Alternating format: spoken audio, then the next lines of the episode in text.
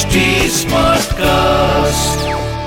आप सुन रहे हैं एच डी स्मार्ट कास्ट और ये है फीवर एफ़ प्रोडक्शन अब पता नहीं कि धर्म को लेके कृष्ण का फलसफा आप समझते हैं या नहीं। पर धर्म की स्थापना के लिए जो लीलाएँ कृष्ण ने की मैं उनका साक्षी हूँ। मैं आकाश हूँ। वो आँख दिखता है जिसे सब मैंने देखा है कि कृष्ण ने कैसे युधिष्ठिर को राजसूय यज्ञ के लिए मनाया। राजसूय यज्ञ चक्रवर्ती सम्राट बनने के लिए किए जाते थे। जिसके बाद एक घोड़ा छोड़ा जाता था, उस घोड़े को पकड़ने का मतलब था घोड़ा छोड़ने वाले राजा को चैलेंज करना। ऐसे में युद्ध होता था। क्या था कि राजसूय यज्ञ में कृष्ण युधिष्ठिर को एक सम्राट के रूप में खड़ा करके अधर्मियों का अंत कराना चाहते थे, साथ ही वो अर्जुन को एक ऐसे महायोद्धा के रूप में देखना चाहते थे जो आने वाले समय में हस्तिनापुर से लोहा ले सके। दुर्योधन तो इस यज्ञ के बारे में सुन के ही आग का गोला हो गए।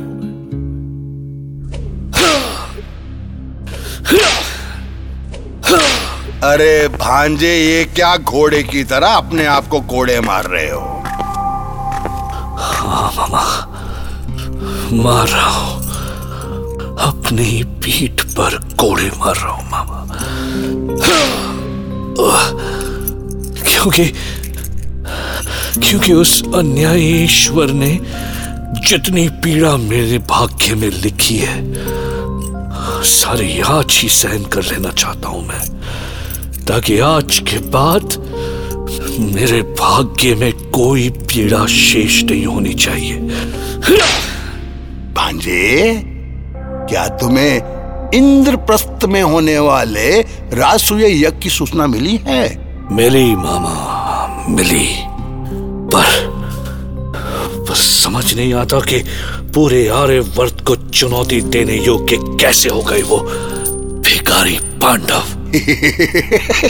वो वो एक नहीं, सौ राजसूय यज्ञ कर ले भांजे, पर तुमसे महान कभी नहीं हो सकते। बस, तुम अपने मामा पर भरोसा रखो। मेरी एक बात याद रखो, अंत में विजय केवल तुम्हारी होगी। आपको कुछ सूचना भी है, मामा?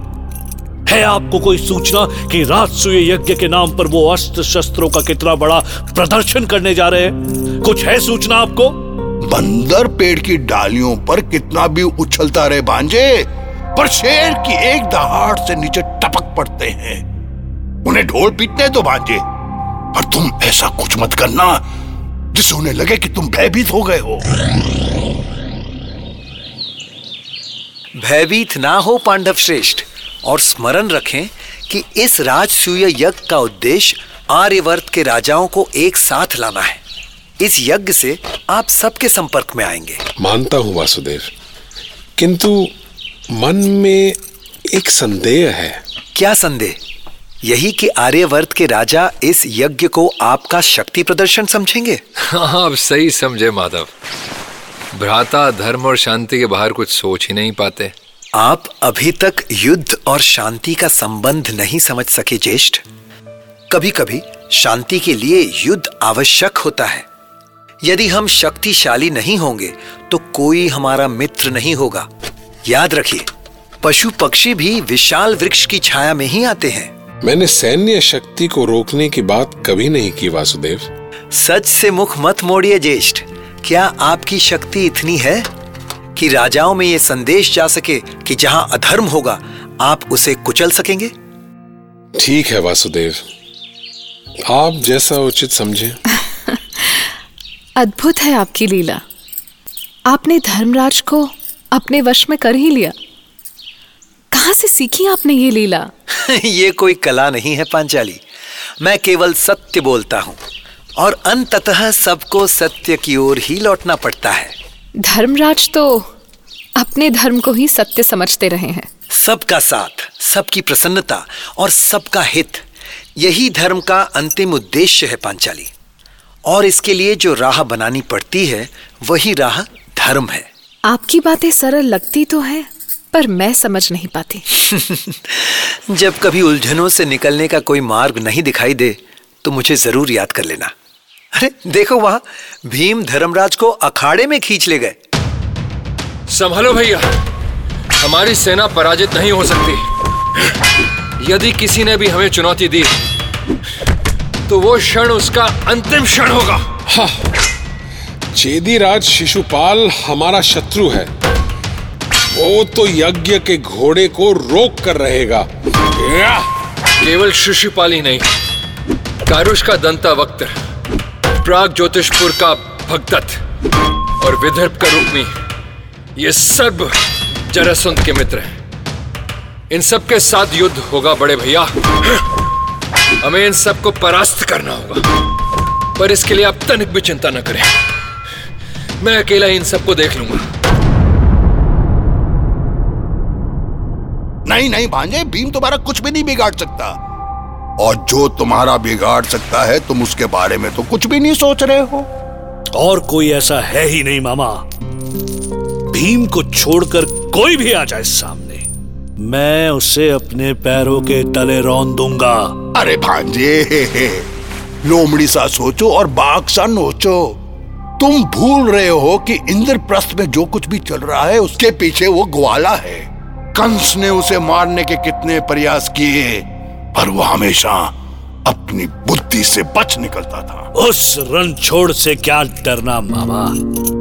वो तो स्वयं जरासंध के भय से भागकर द्वारिका में जा छिपा है पर सावधान रहो। तुम्हारे लिए वो होगा रन छोड़ पर किसी के लिए वो भगवान से भी बढ़कर है। किसी के भले के लिए वो तुम्हें नरक में भी धकेल सकता है।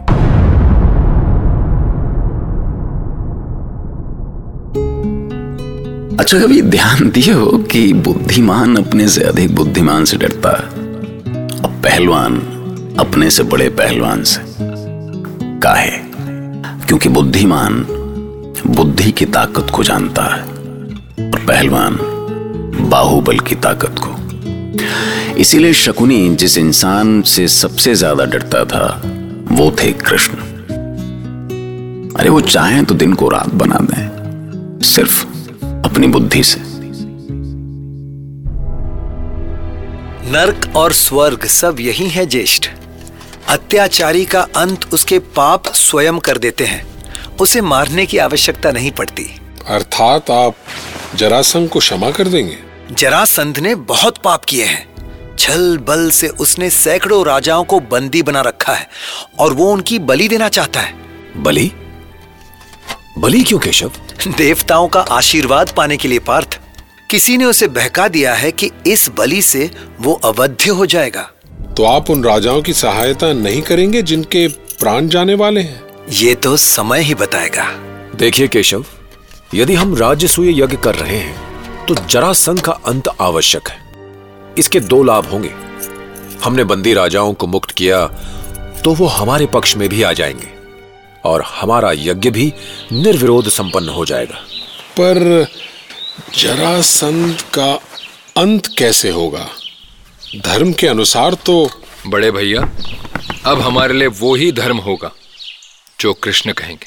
हमें क्या करना है ये हमारे मन में बहुत साफ़ होना चाहिए भीमसेन। साफ़ तो है केशव हमें उसके साथ युद्ध करना होगा और कोई रास्ता ही नहीं। यदि जरासंध से युद्ध हुआ तो भारी रक्तपात होगा। हमें रक्तपात से बचना चाहिए कृष्ण। यही तो सोचना है बड़े भैया। धर्म युद्ध आवश्यक है पर जहाँ तक हो सके ये युद्ध बिना रक्तपात के होना चाहिए। आपने तो कंस को अकेले ही मारा था केशव। उसमें कहा हुआ था रक्तपात? उस समय परिस्थितियाँ दूसरी थी नकुल। मैंने कंस को पहले ही इतना भयभीत कर दिया था कि वो भीतर से दुर्बल पड़ गया था। पर जरासंध बहुत शक्तिशाली है। कितना भी शक्तिशाली क्यों ना हो लेकिन सौ राजाओं की बलि तो रोकनी होगी ना? मैं तो कहता हूँ केशव कि हमें सोचने में समय गंवाने की जगह सीधा उस पर आक्रमण कर देना चाहिए। तो मेरी एक बात सुनो भीम। सुना है जरासंध को मल्ल युद्ध में बहुत रुचि है। हमें उसको मल्ल युद्ध के लिए ललकारना चाहिए। क्या कहते हो? मैं उसको चुनौती देने के लिए तैयार हूँ केशव। मैं उसे अखाड़े से जीवित नहीं लौटने दूँगा। नहीं भीम मैं तुम्हारा जीवन दाव पे नहीं लगने दूँगा। मैं ललकारूँगा उसे। मेरे होते आप मलयुद्ध करें। ये नहीं हो सकता बड़े भैया। देखिए मेरी भुजाएँ अभी से फड़क रही हैं। क्या हम दोनों साथ नहीं जा सकते केशव? तो मैं भी आप दोनों के साथ चलूँगा। यदि जरासंध के सैनिकों ने आक्रमण कर दिया तो उन्हें मैं संभालूँगा। निश्चिंत रहे बड़े भैया। हम तीनों मिलके किसी भी संकट का सामना कर सकते हैं और विश्वास रखिए। अब आपके राज सूय यज्ञ के अश्व को कोई नहीं रोक सकता। उन्हें रोकिए राजमाता। मेरा मन आशंकित हो रहा है। कहीं ये तीनों किसी संकट में तो नहीं पड़ने जा रहे हैं? मैं जानती हूँ पांचाली वो तीनों तुम्हारे कितने प्रिय हैं। पर तुम नहीं जानती कि वो तुम्हारे लिए तुमसे अधिक सोचते हैं। वो तुम्हारी रक्षा के लिए काल से भी टकरा जाएँगे। यही तो मेरी चिंता है राजमाता। यदि यदि किसी को कुछ हो गया तो तो मेरे जीवन का कोई अर्थ ही नहीं रह जाएगा। तुम एक माँ की पीड़ा समझ सकती हो पांचाली। माँ अपने बेटों को कभी किसी संकट में नहीं डाल सकती। मैंने उन्हें युद्ध के लिए इसलिए भेजा है क्योंकि मुझे केशव पर भरोसा है। और केशव पर तो तुम भी भरोसा रखती हो। है ना? आपके पुत्र कृष्ण से अधिक योग्य हैं बुआ। बस आपकी ममता ने उन्हें बाँध रखा है। तुम भी तो ममता की उसी डोर से बंधे हो गोपाल। पर जब तुम होते हो तो पता नहीं कहाँ से मन में शक्ति आ जाती है। अरे बुआ मैं तो युद्ध से बचकर भाग निकलता हूँ। और पता है हम जिस जरासंध को चुनौती देने जा रहे हैं वो आज तक मुझे ढूंढ रहा है। उसी के डर से तो मैंने मथुरा से भागने का निर्णय लिया था। यही तो आपकी लीला है माधव। आप डर कर भी निडर हैं। अदृश्य होकर भी दृश्य हैं। आप वो हैं जिनका होना ही हमें अभय कर देता है। अगर ऐसा है तो फिर क्या चिंता पांचाली? उठो और अपने पतियों का तिलक करो। अस्त्र शस्त्र देकर उन्हें महासमर के लिए विदा करो।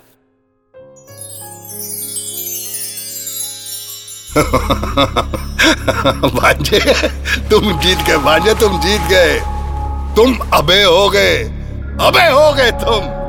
जब गीदड़ की मौत आती है ना तो वो नगर की ओर भागता है। और जब पांडव की मौत आई है ना तो वो मगध की ओर भाग रहे हैं। बस अब वो पांडव कभी लौट कर नहीं आ सकेंगे। जरासंध की ताकत का अंदाज़ा है आपको? अरे जरासंध मतलब अच्छा छोड़िए। ऐसे समझिए कि खुद कृष्ण उसके डर से बरसों भागते फिरे थे। और मथुरा से भाग के कहा गए? दूर द्वारिका। अब ऐसे महारथी को चैलेंज करने का फैसला कोई साधारण फैसला नहीं था। शकुनी को पता था कि जरासंध से कोई नहीं बच सकता। इसीलिए अब दुर्योधन के सबसे बड़े दुश्मन भीम, अर्जुन और कृष्ण एक साथ मारे जाएँगे। लेकिन कृष्ण का खेल कुछ और ही था। असल में वो जरासंध से कभी नहीं डरे। क्योंकि उन्हें विश्वास था कि जहाँ सच होता है, वहाँ डर कभी नहीं होता। सोचकर देखिए एक बार, क्या कभी किसी मुश्किल हालात में आप उस सच की ताकत को महसूस किए हैं? बस वही सच की ताकत थी कृष्ण के साथ। महाभारत।